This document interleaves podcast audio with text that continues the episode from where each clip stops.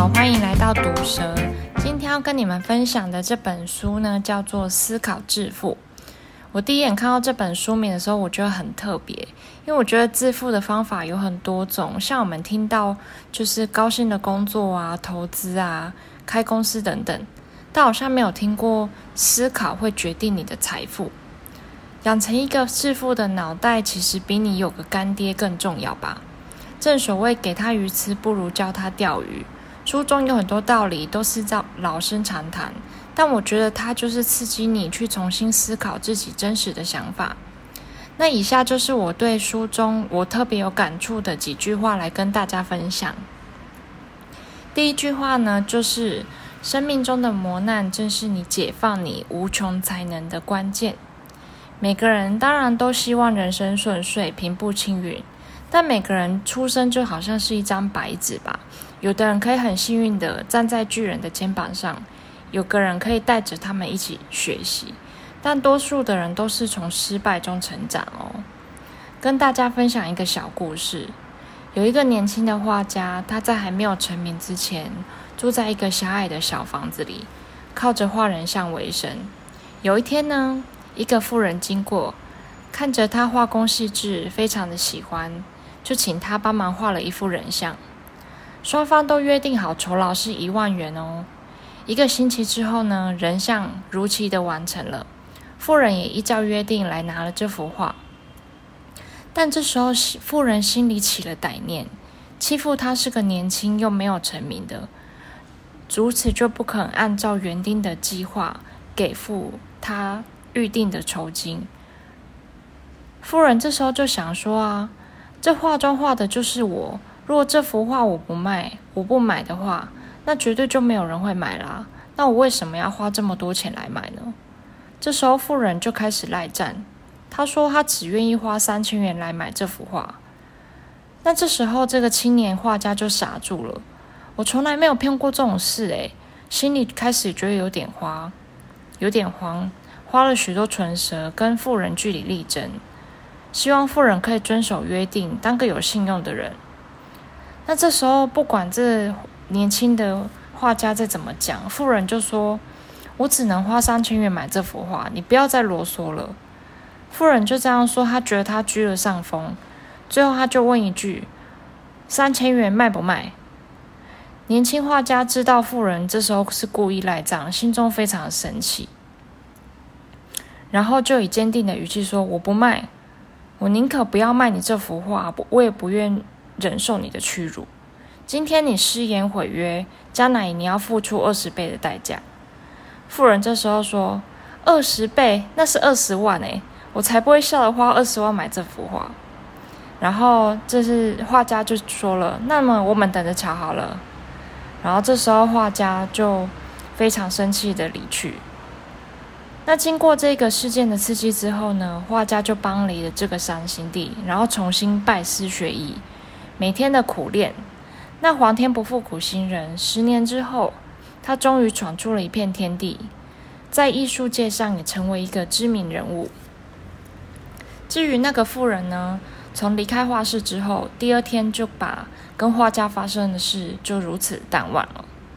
那直到有一天呢，妇人的好几位朋友不约而同来告诉他说：“哎，我跟你说哦，有一件事情很奇怪。这天我在参加一位成名艺术家的画展的时候，有一个画中的人物跟你长得一模一样，哎，而且标价二十万，不二价。但有趣的是，这幅画的标题竟然是什么呢？就是贼，就是贼的这一个标题。”富人听到当下，就好像被打了一一棍一样。她突然想起了十年前跟这位画家的事情，然后眼看着这这件事情对自己的名誉伤害太大了，他立刻连夜赶去找那位画家，并且向他道歉。同时，她愿愿意花了二十万去买回那幅画。那这个故事告诉我们了什么呢？这个这个年轻的画家其实凭着一股不服输的志气，让富人低了头。那这位画家他其实就是呃我们所知道的毕卡索。在这个小故事当中，我们可以学到，面对磨难有不同的态度。如果你选择放弃呢，就会得到一个“哦，我不适合”的结论。但如果你不逃避，并且往前多跨一步呢，就会发现不一样的天空。在你面对困难的时候的处理态度，通常就决定了你的成就有多高哦。那第二句话呢，就是意念由潜意识产生。若想要控制潜意识，就需要善意的欺骗它，而这个方法就是自我暗示。什么叫做潜意识呢？人的意识就好像是一座冰山，浮出水面上就是你的意识，隐藏在水面下不被看见的，就是所谓的潜意识。它常常在你梦中口口误、笔误当中表现出来，而你的意识当中并不会发现它的存在。那书中为什么会觉得自我暗示可以控制潜意识呢？这个想法跟秘密有点像，每天对着自己喊话，我是不知道有没有用啦，因为我觉得这样子会让我自己觉得有点尴尬。但我会试着想象我达成的样子，想完就觉得很心满意足，然后再一步步往回推，我现在应该要怎么做才会达到？遇到困难的时候，我可以怎么解决？每当我想放弃的时候呢，我就会想想我自己达成的样子，再一步步的催眠我自己的潜意识。那我这边再举一个例子给大家：去庙里拜拜的时候，我们总是会祈虔虔诚的对着神明说着“大发慈悲的妈祖啊，我是某某某，我家住在哪？希望妈祖可以达成我的什么什么愿望。”对自己描述越清楚越好。神明就会听得越清楚。那不管神明有没有听到，其实充满其实虔诚的许愿的当下，你就在不知不觉当中对自己的潜意识做了催眠。你越仔细的说出这些愿望，你做到的自我催眠越重。那这当中无形的力量就会使你更坚定、有毅力，而且充满信心哦。那第三句话就是。懂得如何花钱买知识，就懂得如何赚钱。举一个例子，你今天想要用一百万去买别人的一千万，这是有可能的吗？我觉得当然是不行啊。如果你今天花了，但如果你今天花了一百万聘请一位专业人才，组织并加以活用，你就可以让这一百万发挥了一千万的价值哦。书中提到了，累积财富需要力量。这股力量来自高度组织并善用专业知识。若想要赚大钱的人，不必自己学习这种知识，我们可以活用专家。呃，跟大家分享一下，在我以前待过的公司里面呢、啊，我有看过老板为了省钱，想要请便宜员工。老板说，花钱请一个有经验的实在是太贵，现在公司草创时期，请个便宜的让他来这边边说边做边学就好了。那这时候，老板就会觉得沾沾自喜，觉得自己好像一个月省了不少钱。那没多久啊，这位低薪的员工就进来了。由于他对员工的，他对工作内容其实完全没有经验，但，呃，除了当耽误了这整个团队的进度之外，对于一个专案，他还犯了一个非常重大的错误。那因为这件事情呢，让公司失去了配合很久的客户。也严重影响到了公司的信誉。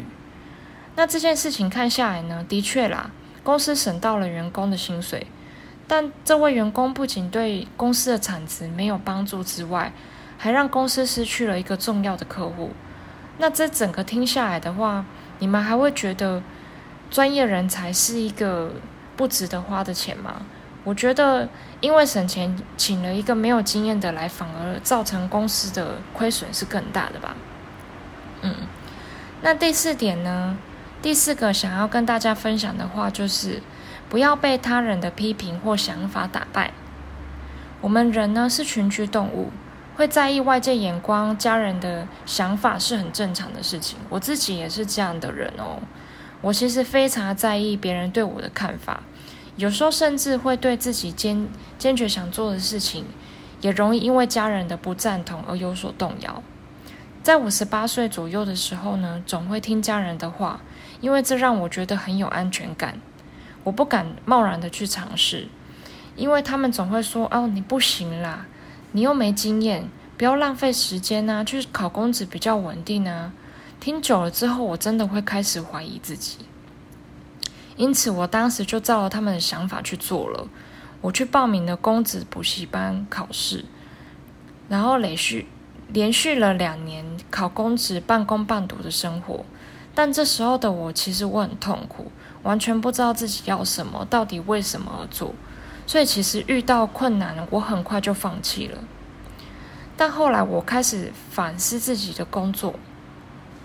呃，我的工作才刚起步，就算跌倒了，也还有时间重来啊！为什么我要局限住自己呢？其实我后来非常的感谢我当初做了这样子的决定，因为我养成了独立思考的能力。别人的批评通常都是随意说出口的，他并不了解你的难处、你的喜好，他也不为你的人生负责。你是不是也属于过度在乎别人看法的人呢？这时候，应该为自己勇敢一次吧。那第五点呢，就是每次失败的时候都会带来等值的优势。你是否害怕梦想失败？害怕自己得不到家人的期望？害怕别人称之为鲁蛇呢？我想大家都是吧。我们常常看到成功人士分享自己成功的经验，但自己做之后才发现，为什么总是失败呢？事情完全出乎意料的发展，进而开始怀疑自己，对自己失去了信心，最终走向了放弃。其实啊，我觉得比起成功，失败的经验还有态度更值得大家深套的关键点。